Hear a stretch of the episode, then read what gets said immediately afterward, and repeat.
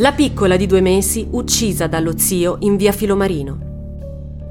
Il 14 novembre 2010, nel suo appartamento in via Filomarino 7, la signora Regina è molto felice. Può finalmente godersi un po' di tempo con la piccola Sofia, la nipotina nata da poco meno di due mesi, che la figlia e il compagno le hanno affidato per concedersi un po' di tempo in compagnia di amici. Regina, però, quel giorno non è sola in casa. Con lei c'è anche il figlio Raffaele Antonio Spinelli, un giovanotto di 29 anni, conosciuto anche con il soprannome di Lello. La bambina si addormenta presto, ma come tutti i neonati, ogni tanto si sveglia e piange forte. Sentendo le grida della piccola, la donna si appresta a consolarla, stringendola e cullandola tra le braccia. Prima che Sofia smetta di piangere, arriva però Lello, che pretende di occuparsi della bambina, chiedendo di prenderla in braccio. Il ragazzo sembra in fondo contento di passare un po' di tempo con la propria nipotina e la nonna, dopo qualche insistenza, gliela consegna. Sofia però nelle braccia di Lello sembra tutt'altro che calmarsi. Piange ancora più forte, tanto che Regina insiste per farsela ridare in braccio. Qualcosa è scattato nella mente di Lello, forse l'atteggiamento della madre, colpevole,